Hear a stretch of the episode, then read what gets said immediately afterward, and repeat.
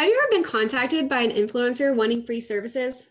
Me neither, but some of you have. And today we'll talk with my friend about how to respond. Welcome to the Refine Podcast with Amber Anderson, where wedding planners like you come to be encouraged and challenged through radical honesty, tough love, and brilliant ideas.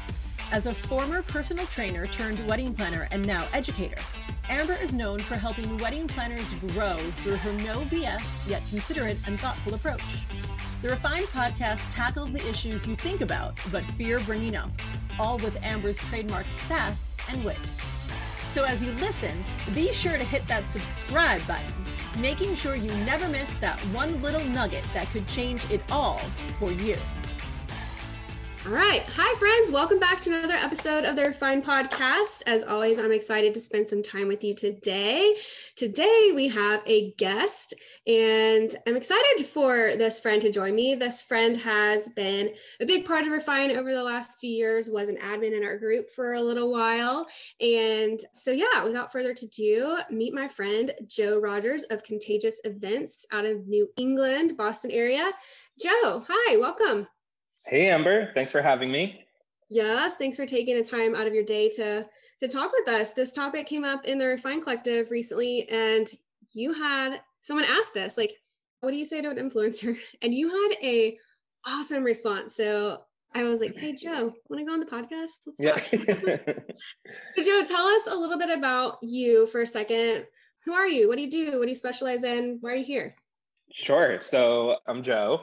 I own Contagious Events. We are based in Boston and um, plan weddings mostly in New England.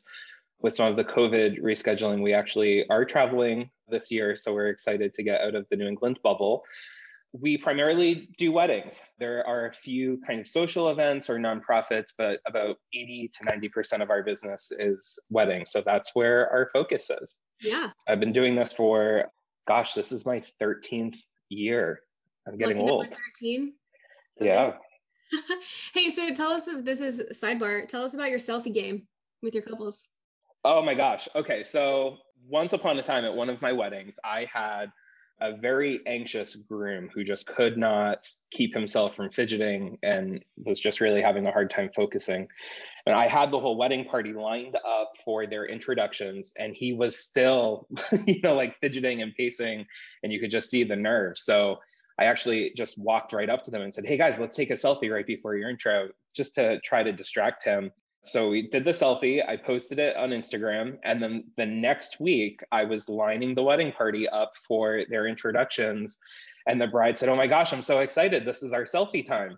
And so now it's become a tradition. We do, I do a wedding selfie with all of our couples, and it's passed down now that I've grown the team our lead planners at all of the weddings we do, it's become tradition to take a selfie with the couple right before the intro. Okay, so I don't know that I knew the full extent of that story. That's kind of fun. I don't think. No? I, yeah, I yeah, it was a, a happy accident. That knew, that's really fun. I'm glad I asked that question. That's pretty brilliant. You know, you just gotta. Yeah. Oh, I've learned that in parenting. Like, just distract them. Just yes, redirect, yeah. distract. so good for you. Okay, so in this conversation, we're going to be talking about influencers and you know, with that at times comes, you know, high profile people in general. And so, mm-hmm. talk to me about your experience with high profile clients or um, uh, anyone really like clients, guests, vendor partners, maybe events you've attended when you were a guest. Like, what is your a minute ago when we were prepping for this, you even mentioned something that I thought was interesting. Like, yeah, talk to me about that a little bit. Sure. Yeah. So I guess I'll share that, you know, our role in terms of interacting with people that we would consider influencers is multifaceted, but typically it's, you know, as a planner, and they're usually either the client or they might be like our client's parents or a mother. And so, you know, what I've noticed over the years, and I think probably what I mentioned to you that caught your attention is what I found is that, you know, the influencers who truly have clout and you know name recognition. In my experience we actually didn't find out who they were until after the contract was signed and they paid full amount. I don't know if we're just lucky or if this is pretty standard but for the most part the influencers that i've worked with my takeaway is that they're people just like us and truthfully they just want to be treated the same way that we would treat you know our other couples The one exception, obviously, is that there are some quirks. You know, when you are dealing with high profile people, there are some, I guess you could say, you know, necessary evils that you have to consider. Mm-hmm. With some mm-hmm. of our couples, you know, you just have to say right off the bat, you know, what are the other considerations, you know, beyond things like security and privacy and things like that? What else, you know, is on your mind that you would like us to help you navigate? But yeah, I would say, you know, for the most part, you know, when we're approached by someone and they haven't signed a contract and they lead with who they are or, you know, that they have this massive audience that they could share our name with, my answer is kind of prove it, but in a more polite way. What I tell them is, you know, that's great that you have a market. I, you know, would love for you to share our name if you think that our services are fantastic. And I'm honored that you thought to reach out to us and you know we make an offer and what we tell them is you know you pay full price up front just like everybody else but what we'll do is we'll set you up on an affiliate or a commission model. Um, and so we offer to build this person a you know their own branded landing page on our website with their own contact form that they can share with their audience. And for every event that we book through their special link they get 10% of the booking fee and we tell them you can earn up to 100% of your fee with us right back. So, and I don't say this to them, but if they are a good influencer and they do have an active, you know, audience that's the right fit for our brand and would be beneficial for us to get in front of, then, you know, they will get their money back. But if they, you know, don't believe in their talent or if they know that they don't have the right audience and they're just looking for something free then chances are they won't book with us. And that's fine because we wouldn't have gotten anything out of it anyway. Right. I feel like that's a really really professional very creative business savvy way of saying no with a yes you know? It's kind of like yeah. yes and yeah. And that's um, you know i think that that's the thing right is I think that influencers in general, there seems to be kind of a I guess it's, you know, there is a cloud over anyone who either claims to be an influencer or people, you know, I feel like there's like an eye roll that comes with saying someone is an influencer. And I thought something that was really interesting when we were talking about this in Refine in the group was that, you know, I don't know if, if the Refine audience really thinks about this, but as wedding planners, we are influencers. So we are part of that crowd and so we have to kind of you know put ourselves in in that shoe. You know we have a market we have couples who are looking for vendors we recommend services to our couples so we are also influencers. Yeah that's a really good mindset shift because you're right. I feel like the event industry as a whole whether that's social or corporate or whatever like we really are at the forefront of experiences and experiences are what moves our culture. And mm-hmm. you're absolutely right there. That's a, a really good way of thinking about that. I, I like that value add to the conversation for sure. And, you know, kind of going back to something you said about they don't necessarily reveal who they are up front. I've really only dealt, I've really only worked with one like legit high profile person, right? Like anyone said, people can say they are, but one that was like legit high profile. And you're right. And thinking back at it, I don't think I was presented with who I was dealing with until a certain stage in like the interview process. Mm-hmm. And and I think too sometimes just like a word of caution here is that sometimes I think that we can get really stuck on our process and our system and and the idea that like this is how I do it and are unwilling to I think sometimes we rob ourselves of some really cool opportunities given that there really might be a, a, reason why someone else has to do it a little bit differently. It's not that they're a red flag client or a bad client or a hard client or not an ideal client. It's just that they have red tape that is so beyond our business that, you know, like there's Hollywood red tape, there's political red tape. There are also circumstances too, if we're like, this is kind of a side track of this conversation, but like in general, where like there might be foster children involved or there might be, you know, someone in some sort of protection program or something and it just requires a little bit more conversation in the sales process. That to us as planners i think we all too often are like that's red flag. They want another conversation. It's like just hear them out a hot second. And so yeah I, th- I think we can look for other red flags to pair it but like i don't I don't just automatically say no i think is my point. Um, lean in a little bit because yeah that did i now i think about it it was revealed to me a little bit later in the interview process for sure. That is interesting. And because I've only done that once, I don't know what standard on that either. So, okay, talk to me about your take on the reality of influence. And you touched on this a minute ago. It's like if they know that they can do it and they're legit, then they they'll take that offer. If they don't, then they tend to they're they're going to fall off. So like what are the levels of influence and what would you find to be a good fit and like do you think a planner should decide that or do you think really based on that offer that you make doesn't matter. They're paying you for it.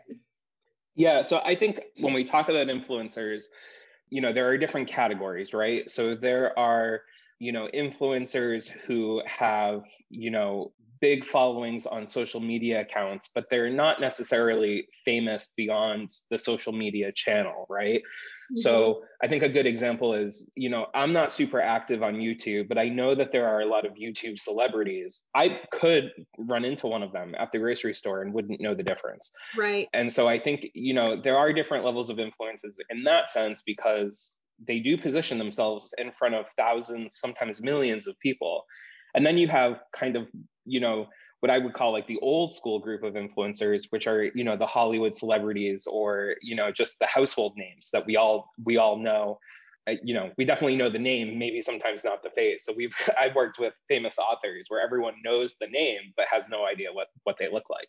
Right. And so I think you know as a wedding planner when you're dealing with any type of influencer as as any business owner i think wedding planners especially we get caught up because we're in a social business and there's you know the sense of clout to say that you helped organize so and so's you know wedding but really i think i think we have to put our business hats on and really think hard about you know what is the return on investment and so I think, you know, for us, when we started kind of thinking about this, I see influencers honestly as as an advertiser. And so if someone comes to me and says, you know, I want you to do my wedding for free and I'm going to help promote your services. Well, really, how is that any different than me paying the knot for a listing on their website? Right. Yeah. And so you have to think about who is your influencer's audience? Who are they really in front of? And is that the right fit? And I think there's a lot of considerations that go into whether or not you know it's a worthwhile investment. You know part of the problem with influencers is that they could have millions of followers but we're talking about a global audience. Most of us in refine we don't we probably don't have global audiences. I know that there are some who do destination weddings and things like that but i think the majority of us are somewhat limited geographically. So you really have to think about you know not only how big is the reach but also is it the right reach? And is it is my audience concentrated within their audience? Is it a right fit? Yeah absolutely. The really high profile one that i did actually this person is integral to really movies the way we know them today we would not have Hollywood as it is without this person. If, you know, I would just like throw out a name, half the people would be like, oh, yeah, I know that is. And half the people would be like, I don't know that is. Kind of like you're talking about the author thing and like nuances mm-hmm. there. But everyone is impacted by the result of the work of this person, right? So, like, that meant there were movie stars there and all this stuff, but like, there is zero return on me having worked with this person because of those nuances and then also because of the NDAs involved and not being able to use any pictures at all even details like nothing I mean we had like mm-hmm. death threats from T- like TMZ was reporting death threats and stuff over this person getting married it's just like so when that kind of stuff is involved like what I learned was that like that was fun right like yeah. I got to meet some cool people and they're all really nice and some of them are now friends but also um, like it did nothing for my business. And quite frankly, it was really stressful because of the hours that they worked. I was like working at 3 a.m. because mm-hmm. they were mm-hmm. across the world doing stuff in a different time zone. A different time zone. And so that's fun. But like I really like there's no reward there. So on the NDA and no pics note, like what is your thought on that? Do you up your contract? Do you uh, like your pricing? Do you just do it because they're paying you and you don't need it in your portfolio? Do you like what are your thoughts on that conversation as a whole in the industry? Because yeah, so, that's not just influencers. There might even be people in general that just want that privacy. Right, right. And so uh, you know, I I think that we have kind of an interesting an interesting answer to that. So I have a client who is, you know, very A-list celebrity who came to us a few years ago and basically just wanted to have a social event at their home for a few of, of their friends. They inquired didn't name drop or anything like that. Even you know when they signed the contract we were ex- explained you know that it was actually a trust that owned the property so the trust representative would be the one signing the agreements. We truly didn't know until we did a site visit who the client was and then it became pretty clear you know that we couldn't share any photographs we couldn't do anything. And i think for me you know my initial response was of you know disappointment because obviously you you know when you when you start working with someone who has a name brand you want to share that right? Because because there is value in the wedding business to say oh i i did an event for so and so it's a badge of honor and you know so i was a little disappointed going into it but i have to tell you that the more i think about it and the more that we kind of navigated the needs of this particular client I became a little bit more understanding of, of just their situation. You know, this wasn't like a selfish, I don't want you to have pictures. It was oh, more 100%. of this is a risk if these photos, you know, are used in in the wrong manner.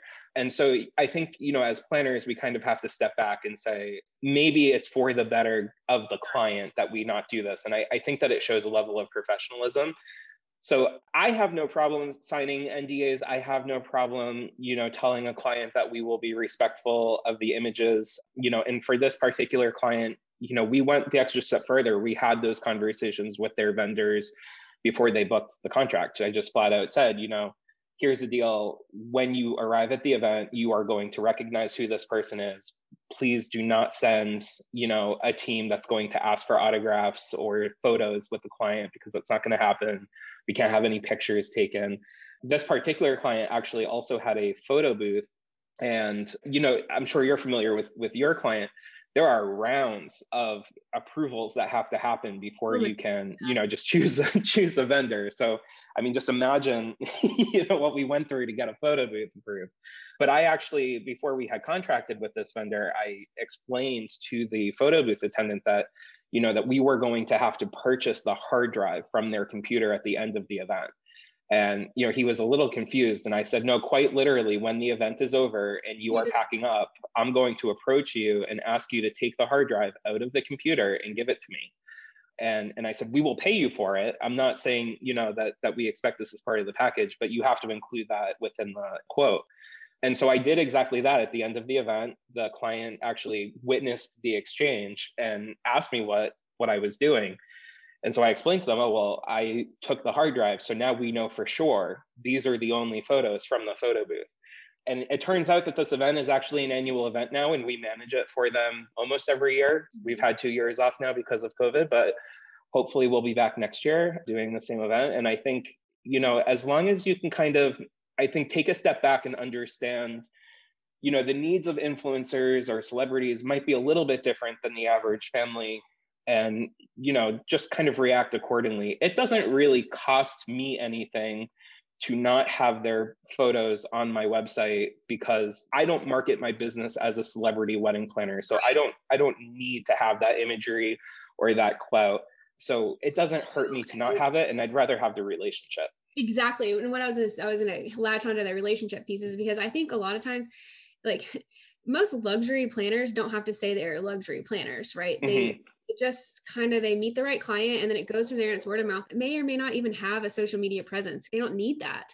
It's right. all, you know, so none of that clout matters. It just the idea that you are a trusted professional goes a long way and will pay your bills and then some and expose you to some really fun and exciting things. And do say something really important about like levels of influence can change the needs of someone. And I think that sometimes we get emotionally attached to the idea of something and even to our our systems and and the way we operate and forget that sometimes other people they're not being difficult like you said. It's it's really like they've experienced things like i said death threats. Like i've never mm-hmm. experienced a death threat. I can't imagine to know.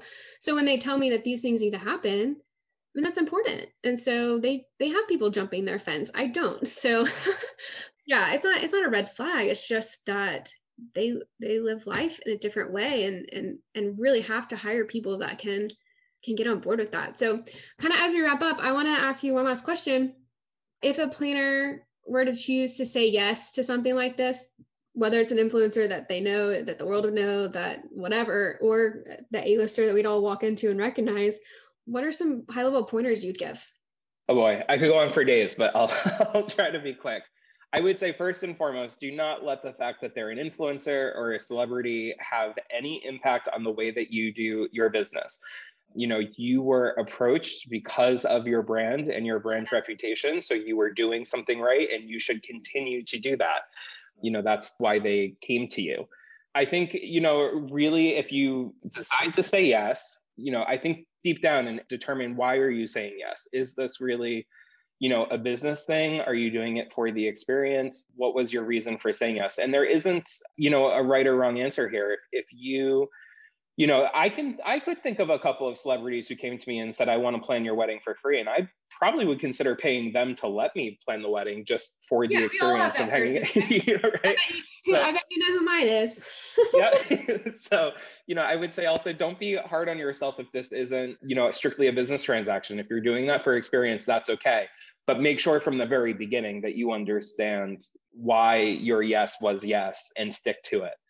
And then you know as you kind of navigate those early conversations with your client you definitely want to um, build as many safeguards as possible. So we're talking about like ironclad contracts. Anytime that i work with someone who i consider to be an influencer or you know high profile. My lawyer looks at that contract because they get something completely unique. It's not a blanket you know contract. And and the reason is like you said there's so many other factors.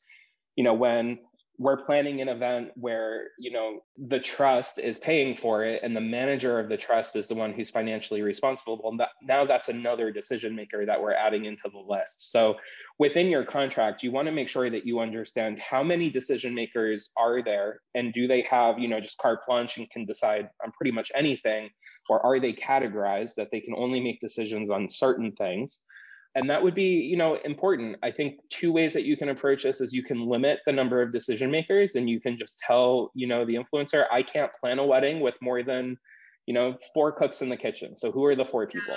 And you can go that route or you can ask them for a list. And if you feel like you can tackle it then go ahead. But my recommendation is to limit it and just tell them i can really only answer to this many people. So who are your people? Educate them on on your why. Just because they have needs yes. doesn't mean that your needs aren't real. So like you don't have to bend over backwards on all of them, but like what is the compromise? Like have the conversation. Exactly. And also just kind of making sure that they understand, you know, where the lines are drawn in terms of responsibilities. You know, so these are, you know, sometimes these are clients who they may not really understand how wedding planners work because they've, you know, maybe they've never planned a wedding before. And you know maybe they don't really understand the division of responsibility between different vendors. So you know you definitely want to make sure that your client understands that you are not the security team that you are not the babysitter telling people that they can't take pictures with their phones during the ceremony. You know that those are separate responsibilities and separate vendors who need to be hired to do that job and then the other big piece of advice I have is to add a communication clause in your agreement. And this is going to look a little different than probably what communication clauses would typically look like for planners. So, you know, like we have communication clauses in our agreements that outline how clients can communicate with us. And, you know, some planners limit the number of you know phone calls or you know in-person meetings. When i say add a communication clause for an influencer or for a celebrity i mean making them liable and responsible for checking in with you on a minimum of you know x number of meetings per month. And for us we ask for 90 minutes a month just to touch base and we outline kind of the, the timeline window of you know this 90 minutes could be scheduled anywhere between you know 10 a.m and 8 p.m monday through friday or whatever the rule is that you want to make. And the reason for that you know again these are people who are traveling all over the world dealing with different time zones. They're not in charge of their own schedule. So you know you really certainly want to work with them and, and on their schedule and it's helpful to be flexible but you also want to make sure that they understand this is their responsibility as well. We can't plan a wedding if we can't communicate with our clients. So you have to kind of put some responsibility on them as well that they're going to have to stay in touch with you. Yes. And I, you know, for any client, but like you said, there's just added layers of complexity that have to be really, really discussed in advance so that it's not a surprise that you're working at 3 a.m you know months into it. It's like oh yes. so uh no, I, I'm glad that you you added those things. One thing that I would add here as we close out is also making sure that um, and this is not profound at all but i for some reason feel like it still needs to be said because sometimes i see these things happen and to me i'm like this feels obvious but here we are.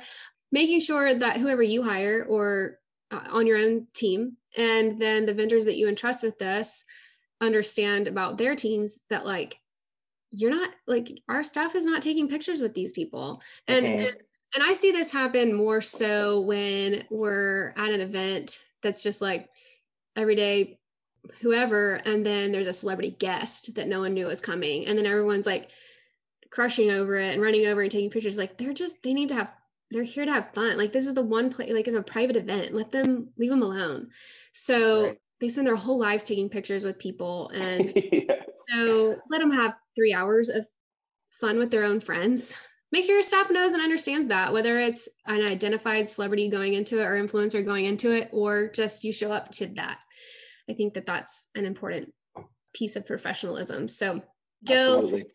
Thank you so much for joining me again i really appreciate your time and this conversation i think that you have some really relevant information to share and some good best practices that we can all take away from and one thing that we had talked about before hitting record is that you know, I've seen this question come up a time or two, and it's not really been something in my inbox, but as I see it pop up here, there, it came up in their collective the other day, and I was like, ah, this is a pattern. I'm starting to see the pattern here, and so I was like, let's go to the podcast.